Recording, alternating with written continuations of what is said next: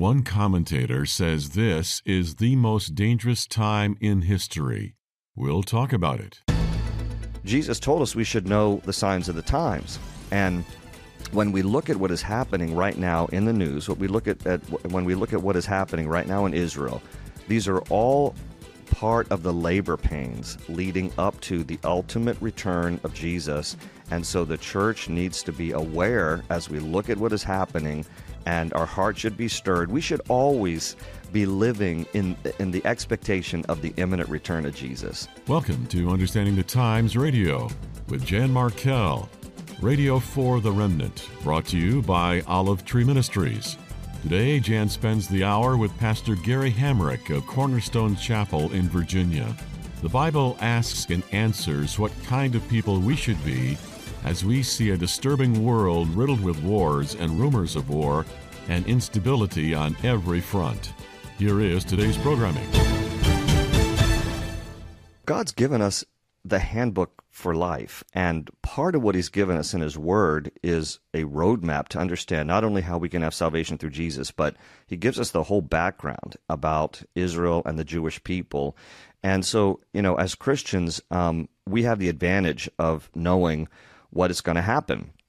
And um, the importance of keeping our eye on Israel is because God is stirring things, and all of this is happening according to His word. Nothing should surprise us because nothing surprises God, and um, and so the church needs to keep its eye on Israel because so much will play out in terms of end time events and you know, I, the the danger of the church has been that we can read every little nuance of what is happening in the news and think, oh, this is the end, this is the end. I mean, you know, in the 1930s, Christians thought that too when they looked at Hitler, thinking he's the Antichrist.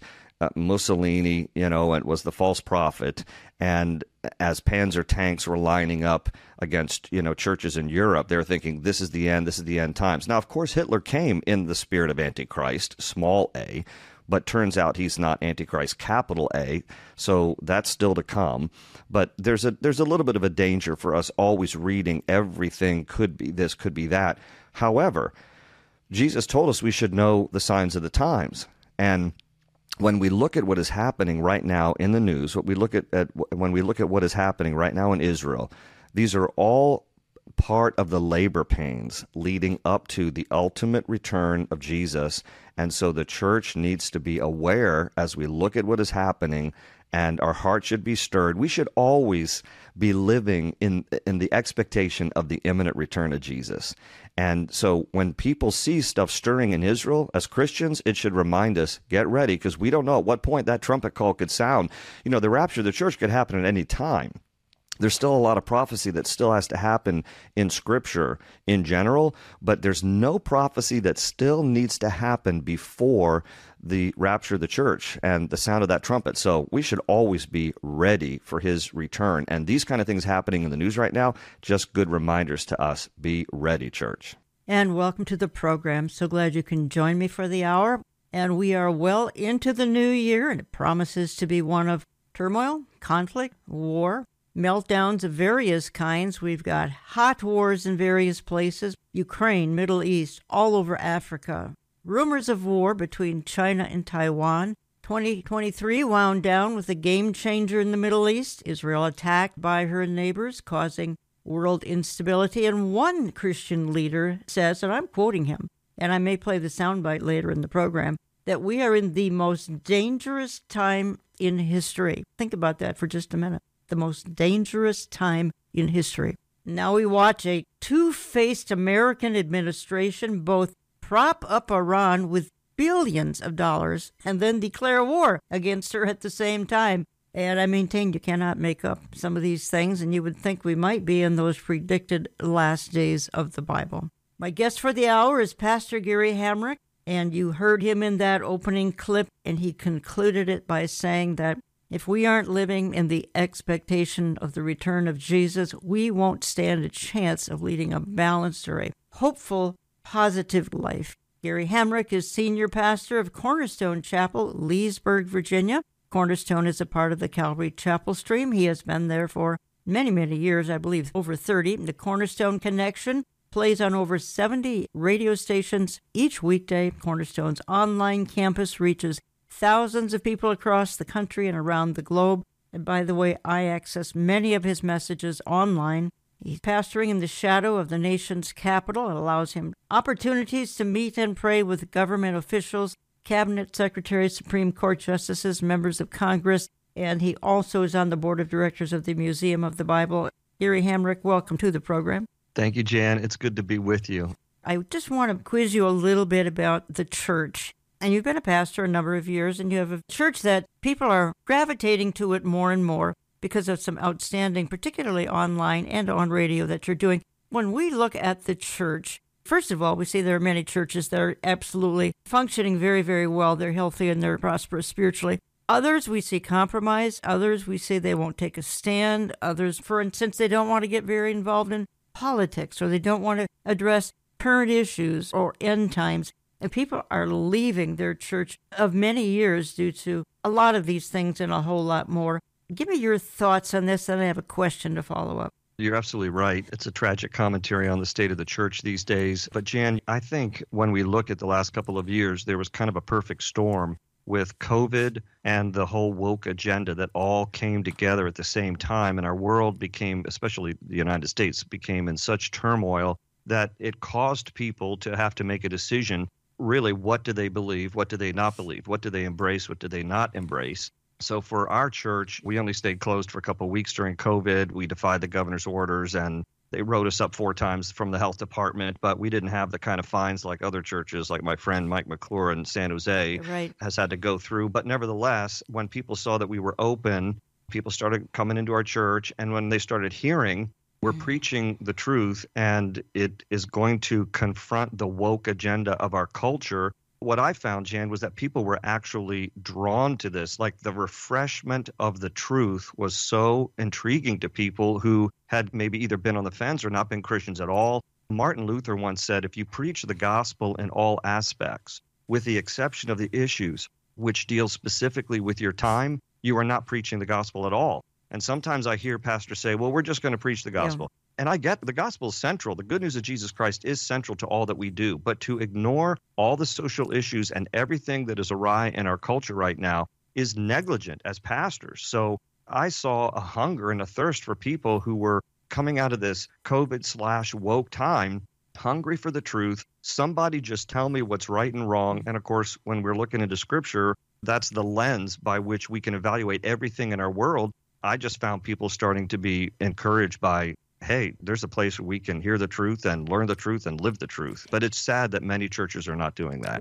How would you advise my audience, for instance, to approach the leadership of a church? And let's just take a couple of examples, perhaps about the issue of getting involved politically, or in my own world, in my own idea of things that are so important but overlooked, dealing again, current events slash end times slash eschatology, things to come, etc. And they won't touch this. There's a whole lot of reasons why, but how should they approach their leadership? We want well, to do it in love, in other words. Yeah, we want to do it in love. But I said, I think it was to Cissie Graham Lynch, if truth is absent in the pulpits, then the pews are going to be asleep. And so people are not going to be engaged because it starts with the pulpits. Mm-hmm. And if pastors are not doing their job to proclaim the truth, the whole counsel of God, all of it, and as it applies to our day, then the congregation members if they're aware of the lack of truth that's not being taught from the pulpit, they need to have a meeting with their pastor. And they can do it in love by saying, look at the evidence we have in Scripture. Every prophet of the Old Testament confronted kings mm. of the mm. day. That's not being political. That's taking the truth of God's word into every aspect of life. And how much more important can it be than to speak truth to power? And so all the prophets of the Old Testament did that. Of course, John the Baptist, even in the New Testament, he gets his head cut off for it, but he approaches Herod about his own sin. He confronts the culture, starting with the leadership. So I think it's important to say to pastors, hey, look, there's a biblical precedence where prophets spoke to kings. It's okay to say things that might sound political. It's not really political, it's biblical. Yeah. I get so frustrated when people say, why are you getting political? I'm teaching out of the same book I've taught for the last 30 years. It just is now that the culture has veered so far left, when you start talking about things like godly marriage, you start talking about things like God's design of two biological sexes, you start talking about the life issue, and people suddenly say you're political. No, I'm just being biblical by saying these things. And members of churches need to just gently confront their pastors and say, it's okay to preach biblical truth, say the things that need to be said because people need to hear it. We have to be watchmen on the wall who are sounding the alarm and telling people what is right, what is wrong according to scripture. And it was Dietrich Bonhoeffer who said the church is the conscience of the state. He stood up to Nazi Germany. That's not being political. That is taking a stand for truth in his day. It was costly. They executed Bonhoeffer in 1945 at the age of 39, but he still understood there is a mandate and a calling on spiritual leaders and pastors to speak the truth. And I tell people, do what you can in your churches, but if it doesn't move the needle, you just need to leave. I am looking at an article here in Harbinger's Daily warning from pastors the whole world is running towards a cliff. Don't be silent. The editor is quoting you here, and she writes Pastor Gary Hamrick referenced C.S. Lewis' quote, which stated, When the whole world is running towards a cliff, he who is running in the opposite direction appears to have lost his mind. She writes Hamrick argued that many of the ideas the world is promoting are equivalent to running towards a cliff and there are many pastors who are choosing not to address these matters. And then she says he added that they are saying, we just don't want to get too political, as if it's too political for the church to address the social evils of our day. And then she winds down this column about you. She says, We are now in Babylon, Hamrick said. Will we be conformed to Babylon, or will we transform Babylon? Christians are not leaving their lane by addressing political matters he argued, but as he emphasized, it is those in opposition to the truth that are fighting to hijack the narrative on social and moral issues. For Hamrick, if you refrain in fear of being too political, then you're not living up to your calling. I think we may have said enough about that, Pastor Gary, but I appreciate your stand on that. And I'm responding here because I get so many emails from folks who want to hear what we're talking about. It's very, very scarce in the pulpit. I'm just moving on in the interest of time because right now the world is lacking a leader. They're longing for a leader. And the intensified longing for a world leader, it's American leadership is so weak, particularly the executive branch.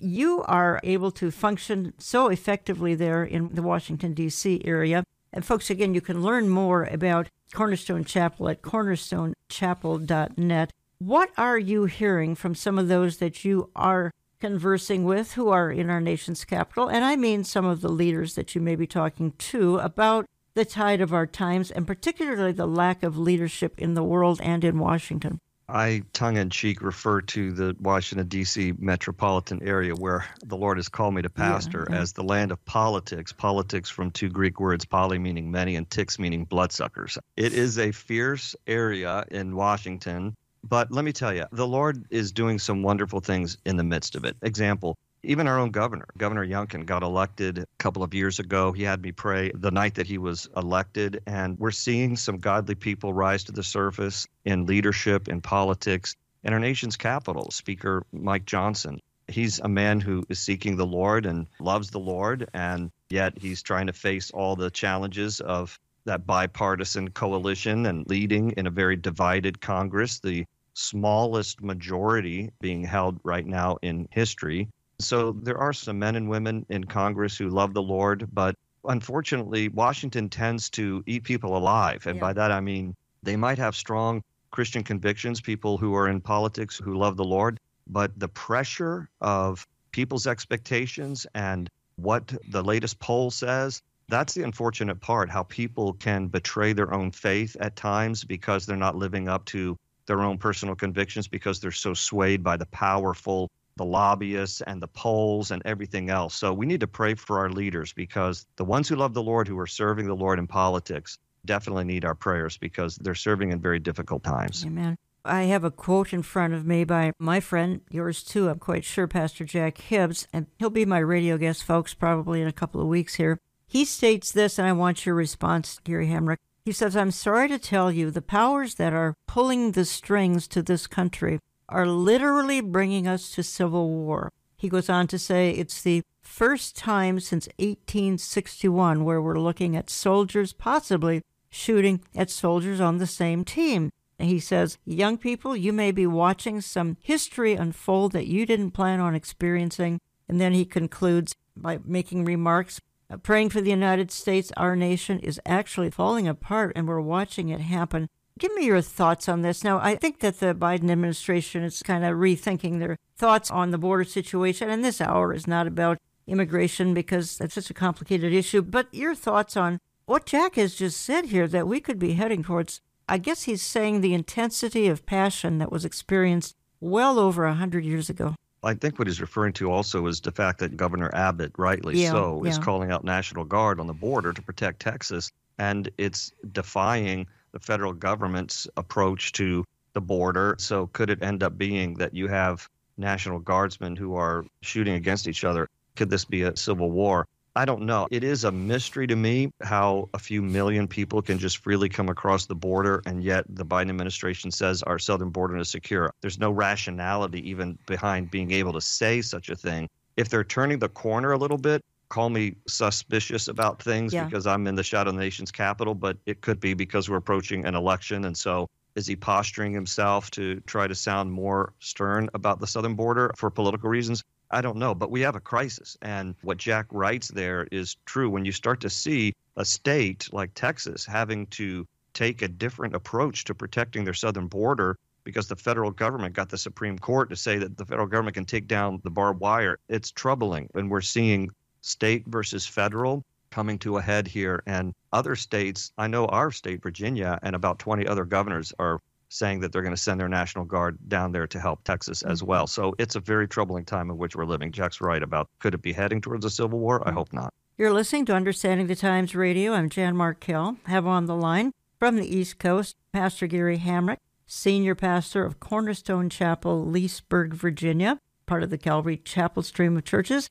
You can find him. Cornerstone Connection plays on over 70 radio stations each weekday. By the way, good place to be in touch with him is cornerstonechapel.net. I'm moving just a little bit different direction, Pastor Gary. I heard your message online, and I'm quite sure it was titled The Transing of America. But here's what stood out to me, and I think rather than me trying to explain it, I want to play a three minute clip of you giving part of that message because here you are addressing the nuttiness of corporate America, the CEI score, and why corporate America is willing to assume these short term losses because they're going to get very long term gain. I think we are tired of DEI, diversity, equity, inclusion, CEI, the whole nine yards of all these politically correct things we're supposed to be in line with. You might wonder in all of the madness after Bud Light lost billions of dollars with its campaign ad featuring Dylan Mulvaney, a biological male in address.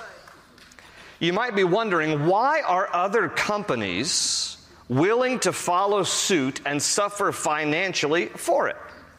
Example, headline this week Target Target losses swell to $12.4 billion, shares at lowest since 2020. Like, why are they doing this? Why, why are they following this terrible lead of Bud Light? Okay, I'm going to submit to you two reasons. All right? Here's the first one because they are willing to suffer short term financial losses for long term cultural gains. There is an evil agenda. And corporate America is willing to suffer a little bit financially in order to advance this evil agenda. Like, this isn't conspiracy stuff. You need, you need to understand this is the reality of what is happening. It is an intentional agenda. But let me tell you a second reason why it is likely that these companies are willing to suffer financial loss. Number two is because they are more interested in a high CEI score than customer satisfaction. Now, I'm going to walk to the back to illustrate this. What in the world does this mean? So, uh, here's a little chart I put together because you can always follow the money and find out what's behind what. Okay, so let's follow the money. CEI stands for Corporate Equality Index. It's a rating system for how diverse and inclusive a company is and how well it supports the Alphabet Plus slash woke agenda. Okay, so there's a score that these companies want to get. Now, in the case of Target, for example, Target's largest stockholders are Vanguard, State Street, and BlackRock. These corporations support the CEI. Now, they're, they're bankrolling. They're behind financially, okay? So understand, BlackRock, BlackRock is the world's largest asset holder Okay, they're an investment management company. They hold the largest assets of any organization in the world. You know how much? $8.5 trillion. That's how much. So the CEO of Target wants to please the shareholders, or else he's out of a job because he gets a low CEI score. And thus, you follow the money further. The CEI scoring system was set up by the Human Rights Campaign. The HRC spent millions lobbying Congress. We're going to try to get our agenda through the legislative branch because we want this perpetrated upon the American culture. So they're spending millions trying to advance all of this and follow it further. The Human Rights Campaign is owned by the Open Society Foundation. The OSF is funded by George Soros. You can Google all this, it's out there. So let me just explain to you this is why Target really doesn't care if you boycott them. Because you see, they've, they've got BlackRock, they've got George Soros, they've got deep pockets behind them, and they're willing to suffer a little financially in order to advance the agenda. The bottom line is sorry to tell you, they don't really care.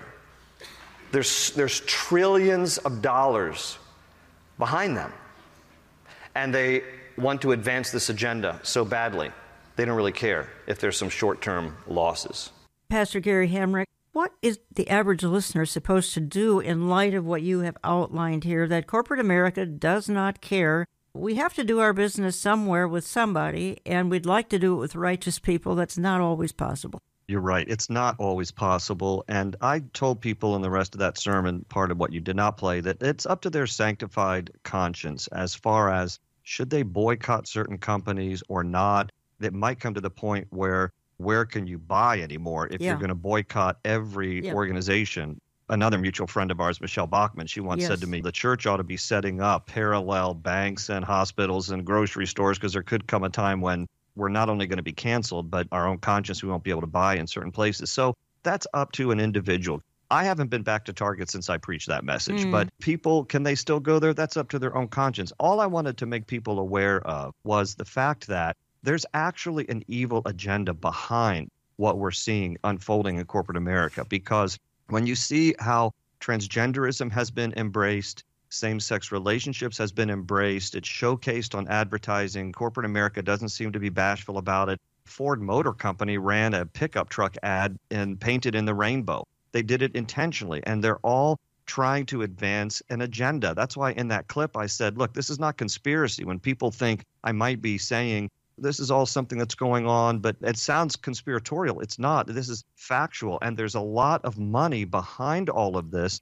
because people who don't know the Lord and they're evil, they're advancing an evil agenda. They want you to think they're trying to normalize and mainstream all of this perverse lifestyle and behavior and get you and your kids to accept it as normal. And my point was don't ever accept it as normal. The Bible defines what's right and wrong, what's true and false. We're living in the days of Isaiah chapter 5, where light is substituted for darkness, darkness for light, sweet for bitter, bitter for sweet, truth for lies. And so we should not be duped by this. There is an agenda out there, and then people should decide do I want to buy here or not? Do I want to send my money to this place or not? just be aware of it and then follow your own sanctified conscience mm. about it. Folks, I was just sent today Dr. Ron Rhodes' newest book, The Bible Prophecy Under Siege Responding Biblically to Confusion About the End Times. This will be in my online store. You have to give it at least a week yet, maybe even a little bit more than that to find it there. But I want to talk to Pastor Gary Hamrick about that in part two of my programming. My goodness, I can attest to the fact that people are bashing this particular topic. Even people who once believed it now are leaving it and calling some of us all sorts of names who believe that the king is coming, perhaps even today. Quick heads up here, partly because those watching the video version of this program do not get a midpoint promo. So, those on my radio stations, please bear with me. You're going to hear this and then you'll hear it from our announcer in a moment. But we're Looking forward to our winter Understanding the Times one night prophecy event Thursday, February 22nd, just outside of Minneapolis. And our guest will be Mondo Gonzalez from Prophecy Watchers. A time is 7 p.m. Central Time, and you can attend or live stream at no cost. If you want to come in person, it's Revive Church, Brooklyn Park, Minnesota, suburb of Minneapolis. Doors open 6 p.m., and you can live stream the event. MarkHenryMinistries.com. markhenryministries.com, starting 7 p.m. Central Time. Central Time. Mondo Gonzalez is one of the radio and TV hosts of Prophecy Watchers, and he's author of the fascinating book, The Red Heifer Ritual, the last piece of the Third Temple puzzle. We'll have some discussion about world events. I am co host with Pastor Mark Henry. Again, that's Thursday, February 22nd, 7 p.m. Central. Understanding the Times winter event. Come on out to Brooklyn Park, Minnesota. No charge, plenty of seating, or catch us online either live, markhenryministries.com. We post it to YouTube, we post it to Rumble, we post it to my website. I'm going to take a midpoint break, but when I come back, there's got another segment where I want to point at some piercing questions to Pastor Gary Hamrick. Again, he's senior pastor at Cornerstone Chapel, Leesburg, Virginia. Learn more at cornerstonechapel.net. Don't go away. I'm back in just a few minutes. The Bulletin of the Atomic Scientists made their annual announcement about what time it is on the metaphorical uh, doomsday clock. Um, the, the, the, clock is set right now at 90 seconds to midnight, the closest the clock has been to midnight in its history. And the midnight on this, this clock is the moment that symbolizes doomsday or, or global annihilation, the end of the world um, as we know it. Uh, this clock, what it, what it does, it's again, it's just a symbol, but it, it's used by this group to assess existential threats to humanity. I mean, it measures our proximity to a global catastrophe. So I want to talk about why they set it at 90 seconds to, to midnight and, and, and, what the ramifications are of that and, and what the biblical uh, implications are uh, uh of that as well. Well, again, on Tuesday, on January 23rd of 2024, the bulletin kind of stood pat. Uh, they kept the clock at 90 seconds to midnight, but again, as close as it's ever been. Now, they explained their actions, and uh, the Doomsday Clock statement here's one of the statements they made says this Ominous trends continue to point the world toward global catastrophe. The war in Ukraine and the widespread and growing reliance on nuclear weapons increase the risk of nuclear escalation. China, Russia, and the United States are all spending huge sums to expand or modernize their nuclear arsenals, adding to the ever present danger of nuclear war through mistake or miscalculation. In 2023, Earth experienced its hottest year on record. Massive floods, wildfires, and other climate related disasters affected millions of people around the world. Meanwhile, rapid and worrisome developments in the life sciences and other disruptive technologies accelerated while governments made only feeble attempts to uh, control or to restrain them.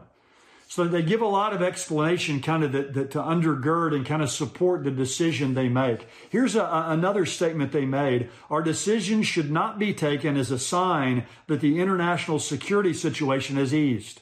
So I don't want people to think, well, just because we left it the same doesn't mean we think that, that, that things are rosy. Because after all, it's the closest to midnight it's ever been. Instead, leaders and citizens around the world should take this, this statement as a stark warning and respond urgently as if today were the most dangerous moment in modern history because it may well be. Well, that's an ominous word from Dr. Mark Hitchcock, and I certainly agree with him. And I got a very interesting email. Let me read a paragraph from it. Kind of goes along with what Dr. Hitchcock was talking about, the lateness of the hour. And as Pastor Gary Hamrick and I were talking in the first part of the program about some of the church issues and some of the issues that the church doesn't really want to deal with you name it, politics, end time issues. This gal, her name is Renee, won't give her last name, says this. Last year, my pastor did a teaching series on the book of Matthew, and I was front and center at church to see how he was going to handle chapter 24. Surely he would have to finally say something about our perilous times. He started out by putting a message on the big screen of warning end time Bible prophecy conferences. Don't go to them. They only cause fear and confusion. He then completed his teaching over Matthew 24, giving a very safe, watered down, ear tickling explanation of each verse. His closing comment was exactly as you wrote, Jan. He said, Some people think we are having events that suggest we are very close to the end, but I'm telling you, there's nothing new here. There's nothing new to see. Anything going on in the world today has always been going on. Well, that is from Renee, and that's expressing a frustration I hear many, many times a week. And we might touch on that here in some of the time that we have left. talking for the hour with Pastor Gary Hamrick from Cornerstone Chapel in Leesburg, Virginia. Learn more at cornerstonechapel.net. And Pastor Gary, you shared with me off air a little background here. Andy Stanley had a conference back in, I believe, September of 2023. I actually played a clip of you challenging Andy Stanley about the conference. Give us a paragraph. Tell us what the conference was and how you called him out and his response. Andy Stanley was hosting a conference at his church that was under the guise of we're going to help parents manage their children who might come out and say that they are same sex attracted. And the problem is that he had two specific speakers who were married to same sex people. So I don't know how that's not a statement that it's gay affirming if you have speakers on the docket who are in a same sex marriage. So I did say from the pulpit that it's a gay affirming conference. And he called me, which I give him credit for yeah. at least picking up the phone to call me. But unfortunately, he doubled down, told me that I'm misunderstanding what his desire is and who he's trying to reach. And I kept saying, well, at the end of the day, though, if you still have two guys on your speaker docket who are married to men, this is not anything except gay affirming. And just to put it this way, Jan, we ended the conversation. I don't think I'm going to get a Christmas card from him next I'm year. Sorry That's, to hear that. It didn't go that well, but I at least applaud him for calling yes. me. We had a conversation about a half an hour, but it didn't really resolve much other than we are very different on our approach to this issue. Well, and I applaud you for being one who will call out such activity. A lot of churches, they don't want to make those waves and they are willing to compromise. Not all. This hour, folks, is not about the church doesn't function well anywhere because plenty of them do. Sadly, some don't. Pastor Gary Hamrick, did the outpouring of hatred of God's land and people, for that matter, catch you by surprise? I mean, we knew it was boiling in the Islamic world, and we know what the tribulation says about how the world is going to react to the Jewish people and to the nation of Israel. But here in October of 2023, and then following months of the whole world engaged in Israel derangement syndrome. It totally caught me off guard at first, Jan. I was actually supposed you to. You were going to be there. Yeah. yeah, October the 8th. I was supposed to get on a plane, and then everything happened October the 7th. So I've been going to Israel for the last 20 plus years, and I did not at first expect this kind of anti Semitism that has risen, especially among college campuses and universities in America. But then I thought to myself, wow, how terrible that all this anti Semitism is rising. As soon as I thought that, I immediately realized, of course, like, why should I be surprised? Satan has been against the Jewish people, the Jewish nation, and God's plan of redemption through the Jewish people, where a Messiah, Jesus, came forth for the whole world.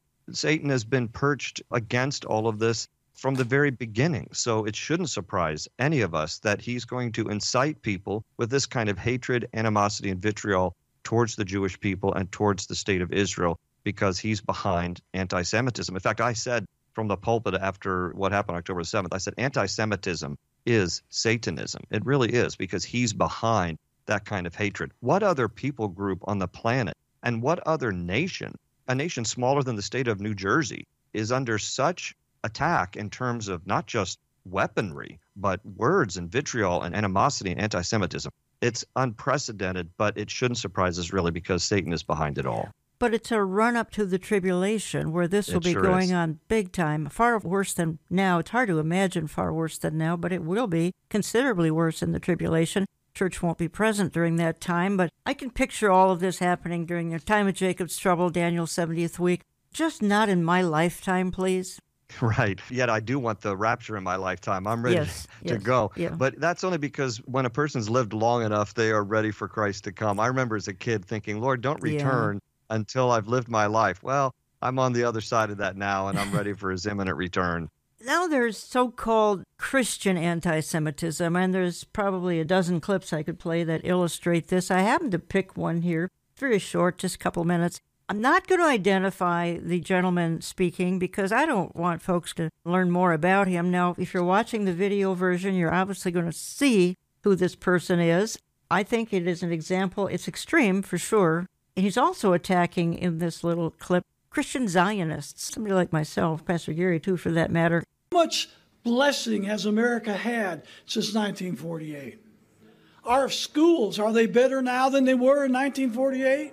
What about our families and our homes and our marriages? Are they better than they were in 1948? What about the spiritual condition of our churches? Are they better now than they were in 1948? What about our economy, our economic situations? Are they better now than they were in 1948? More robust economy, people working, thriving, prosperity, banks are solid now instead of 1948. In every area of, of discernment concerning the viable features of what makes a country stable and strong. We are worse off now than we were in 1948 when we started blessing Israel. No, God isn't blessing America for the way we're blessing Israel. God is cursing America for the way we're blessing Israel. You cannot curse, I mean, I you cannot bless an antichrist entity and expect to have the blessing of the Lord Jesus Christ. You can't. It doesn't make sense. Oh, we're going to bless an antichrist state, and then Christ is going to bless us for that. These people go to school. They went to Dallas Theological Seminary. That's where they went. But I tell you this as long as the doctrine of Christian Zionism prevails in America's evangelical churches, global death and destruction will only intensify. Mark it down. As long as the doctrine of Christian Zionism prevails in America's evangelical churches, global death and destruction will only intensify. And I expect we will see that in 2024. This is true because Zionism is the tool of Satan. So, Gary Hamrick, I guess it's all our fault. You know what strikes me, Jan? There are three times in the New Testament that Paul said to the church, I don't want you to be ignorant. One was in 1 Thessalonians 4 about Christ's second coming, particularly the rapture. One was in 1 Corinthians 12 about spiritual gifts. And then the third time is Romans 11 not to be ignorant about the mystery of Israel. Right. What's so staggering to me is those are the three topics today that in the church people have the most ignorance about the second coming, the spiritual gifts, and Israel. And so this guy's just ignorant about the things regarding Israel. God's not done with Israel, and he made a covenant with them. And they are still his covenant people. But, you know, look, nobody gets a pass. We're praying for the Jewish people to come to faith in Yeshua, in Messiah, but it's undeniable. Genesis 15 where God laid out the land to the people of Israel, made a covenant through Abraham, Isaac, and Jacob, and he's not done with them. And Paul writes about that in Romans chapter 11. Israel has experienced a hardness in part until the full number of Gentiles come in. I mean, God, in his graciousness and his patience, is waiting for more and more Gentiles to come in. And the eyes of the Jewish people are being opened now and will continue to be opened Zechariah talks about how two thirds are going to go through the tribulation. So there is a very sad commentary on disbelief among the Jewish people, but then they will look on the one that they have pierced and mm-hmm. they will say, Where did you receive the marks? And he said, At the house of my friends. Like Jesus is very much being revealed even now. Many Jews are coming to faith in Jesus, and even still to come, many Jews will come to faith in Jesus. But to say that somehow God is done with the Jewish people and replacement theology. The church today has replaced Israel. I mean, it's nonsense. There are so many passages still in Scripture that speak about the place that the Jewish people have in the heart of God, and He's not done with them. The Bible says, again, Romans 11, that you referred to all Israel will be saved, meaning that those who do survive the tribulation, all of them will see Jesus Christ in his second coming, see him whom they pierced, and turned to him instantly at that time, fulfilling the passage that says all Israel will be saved. Not going to happen before that time. And I can attest to it, even my own family. There certainly have been many who've come to faith over the years here. Gary, I'm curious to know if you're talking to some of those. Again, you are able to be in touch with a lot of movers and shakers in Washington, and you're poised there right outside of Washington in Leesburg, Virginia. I'm looking at a quote here by Caroline Glick. The quote is The Biden administration showed its hand on Tuesday when U.S. Secretary of State Antony Blinken gave Israel an ultimatum to support Palestinian statehood or risk demonization by the administration. My goodness, openly talking about hostile relations that are going to ensue between Washington and Israel if she doesn't cooperate in what would be the final solution, the so called Palestinian state. But what are you hearing from those you're talking with about the pressure that the Biden administration is putting on Israel? Here in Washington, the climate is people are sensing this. It's a no win situation. If they support Israel, then the Hamas side of the Palestinians will rise to protest. If there is a two state solution, it will only make Israel happy. We both know, Jan, that there yeah. cannot be a two state solution when one believes the other does not have the right to exist. So there's just turmoil over it. But it's all this political jockeying right now in Washington because it's an election year and people are trying to make a decision about Israel based on their own political futures, not on what is the best policy according to Scripture. This is in Amir Tsarfati's one of his more recent newsletters online. He says, and I know you have featured Amir in your church, and we all appreciate that. It was excellent presentation. He says, The mood in my country is tense. While the operation in Gaza is going exceedingly well, we know that the big war has yet to commence. The conflict with Hezbollah must come, and it will come. When it does, it will be brutal for the entire nation. And then he concludes Hezbollah is much better armed, much better financed, much better trained than Hamas. The Iron Dome and our other air defense system can only do so much against the thousands of rockets that will come racing across our northern border. I fully expect by the time it is all said and done, the skyline of Tel Aviv will look different, as will many other parts of the country. That's an ominous warning, Pastor Gary. It is, but he's boots on the ground. Yeah. And I've always appreciated Amir's insight. And Israel is fighting a war on really three different fronts. They have Gaza, West Bank, and they have the northern border there where Hezbollah is poised to attack. And they've been lobbing some rockets to show their strength. It is ominous. But Jan, at the end of the day, we have to continue to remember that he who watches over Israel yeah. will neither slumber nor sleep, and that the fact is, as much as I personally believe the United States should be the best ally for Israel, Israel doesn't need us. They have the Lord, and mm. this will be a time when many people in Israel will turn to the Lord. And I asked Amir that when he was here. I said, Do you see any benefit spiritually coming out of this? And he did say, indeed, that he believes that when crisis comes, people often then will cry out to the Lord, and maybe the Lord will use this as a time to draw people to himself and in particular to his son Jesus. Hosea 5, I believe it's in their affliction they will seek me earnestly. You have to wonder if some of that's going on. Headline here Biden administration discussing slowing some weaponry deliveries to Israel to pressure Netanyahu. Again, the Biden administration discussing using weaponry to convince the government of Netanyahu to heed long standing U.S. calls to scale back its military assault in Gaza. According to three current U.S. officials, at the direction of the White House, the Pentagon has been reviewing what weaponry Israel has requested that could be used as a leverage, said the sources. They said no decisions have been made. The sources said Israeli officials continue to ask the administration for more weapons, including aerial bombs, etc. And then again goes on to say that all of this may be either withheld or cut back. And Gary, as Bill Koenig has said for 20 years, when administrations like this do these anti Israel maneuvers, it's all of the people of America who pay a price because God judges us. Unfortunately, the president is not getting great advice. I believe Secretary Blinken is Jewish. I don't know he why is, he yes. isn't. I would hope he's more forceful in the ear of the president, saying, listen, we have an obligation morally and biblically to do what is right by the Jewish people. But unfortunately, yeah, when we don't stand with Israel, it does have ramifications for America. Absolutely. Whether it's the economy, whether it's some incredible weather events that happen, one way or another, the country that does that is going to pay a price. And by the way, folks, you're listening to Understanding the Times Radio, Jan Markell. On the line, Pastor Gary Hamrick. You can learn more at his website, cornerstonechapel.net. And I follow him very often, messages posted to YouTube. And folks, you'll really be blessed. I know you will. For one thing, he's talking about all the things that are going on.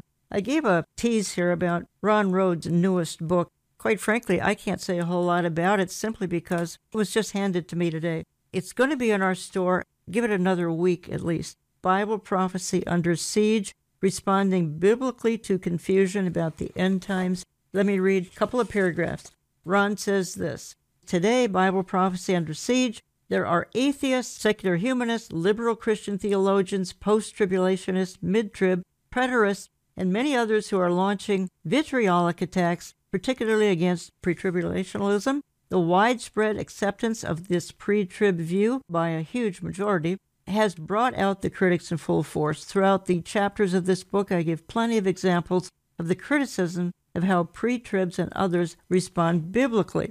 And he goes on to say that he gets emails from Christians seeking to convert me, meaning Ron, to post tribulationism or preterism. None have succeeded. It is unfortunate that some in this latter category of emails have used the word heresy in association with what I believe. To be fair, I am aware of at least some pre tribulation people who have changed their positions and they are being considered heretics. The charges are flying both ways. But pre tribulationism is a larger target because it is so much more popular than the other positions. The point is, Gary Hamrick, that something that was considered, let's say 30 years ago, to be pretty traditional in the evangelical church, and that is considering the king is coming perhaps today, is now, as the title says, it's under siege by Dr. Ron Rhodes. So give me your thoughts on this.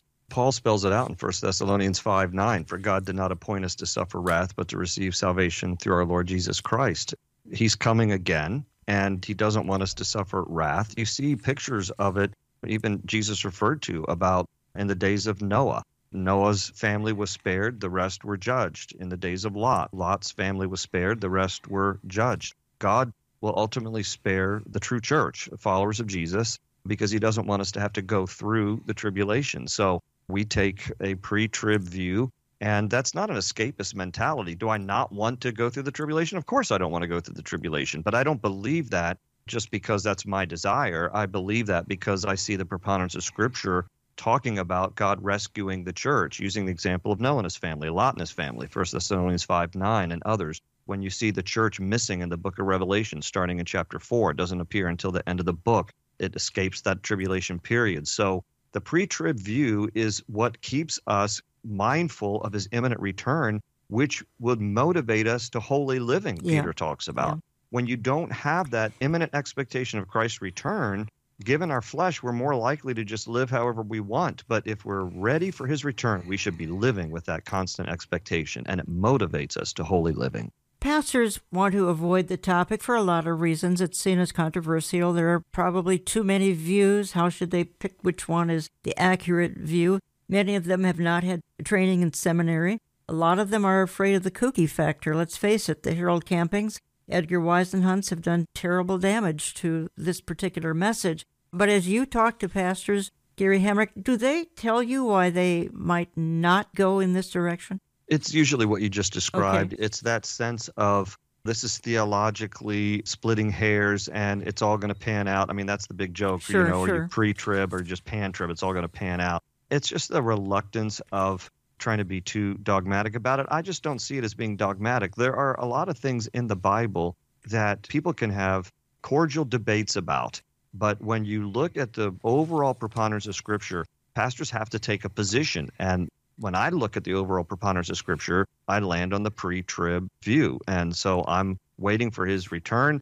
And after he comes again, the thousand year reign, the people who are the amillennialists think yeah. that we're yeah. living in it now. Like we're living in a time when yeah. Satan is bound, really. So people have to be true to Scripture and teach it as they best see that it explains itself. Eschatology can be a challenge, but pastors can't avoid it because the people need to hear what the Bible says. Folks, you're going to hear more about this book in the weeks to come here. Again, it'll be in my online store, olivetreeviews.org. Give it possibly another week. Ron Rhodes' latest book, Bible Prophecy Under Siege. But would you agree, Gary, with the comment by Dr. Mark Hitchcock about 20 minutes ago or so that we may be in the most dangerous time in history?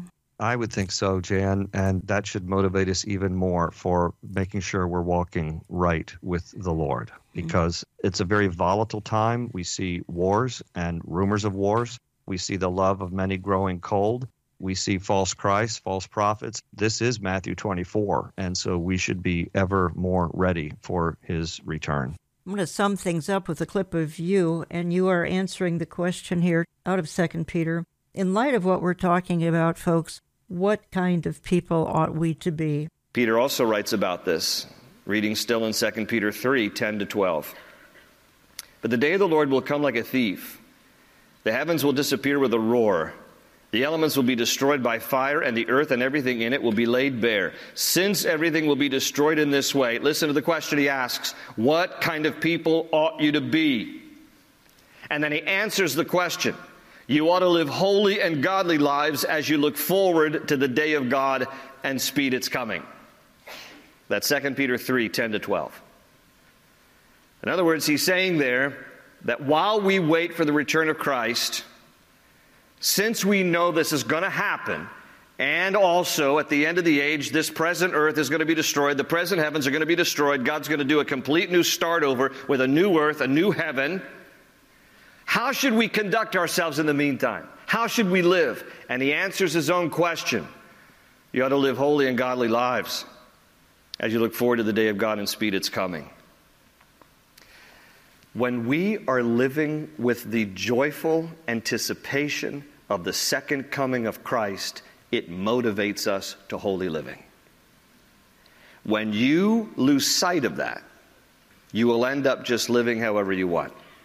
This world desires to own you. And while the master is away, you're going to have to decide who you will serve. Will it be the world or will it be the Lord?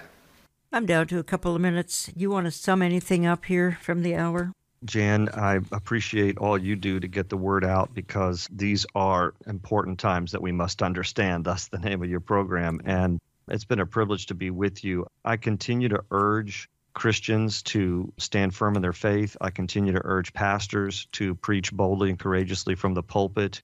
And let's just keep our eyes fixed above, lift up our heads, and look up because our redemption draws near. And don't be afraid to engage the culture, is my encouragement to the mm-hmm. church. If we're not being salt and light, if we're not flavoring our world, if we're not turning the light on in darkness, then who will? And Paul tells us in Thessalonians that we need to be the restraining force of evil in the world today. And one day, the church is going to get raptured, and that restraining force is going to be absent. So, in the meantime, we need to do all we can to make sure we're being true to our calling, salt and light in the world, sharing Jesus, and keeping the culture engaged with the truth of Jesus Christ. Thank you for all that you are doing, Pastor Gary Hamrick. Again, folks, I encourage you to follow him as much as you can. You can certainly learn more at cornerstonechapel.net. You can follow his messages on YouTube. I highly recommend that you do. Again, he's got a radio program on 70 stations, Cornerstone Connection.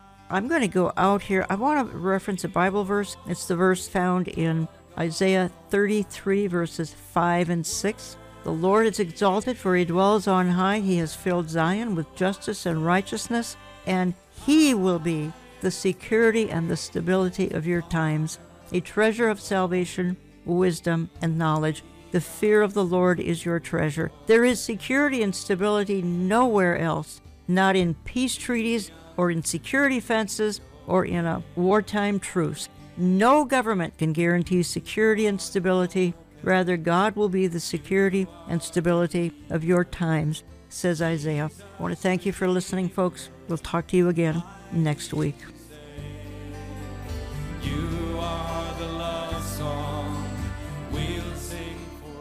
Contact us through our website, olivetreeviews.org. That's olivetreeviews.org. Call us Central Time at 763 559 4444. That's 763 559 4444. We get our mail when you write to Olive Tree Ministries and Jan Markell, Box 1452, Maple Grove, Minnesota 55311. That's Box 1452, Maple Grove, Minnesota 55311. All gifts are tax deductible. God has you on assignment. You were born for such a time as this. Let's try to be salt and light in a darkening world. God allows all things to transpire so the predicted events can all fall into place.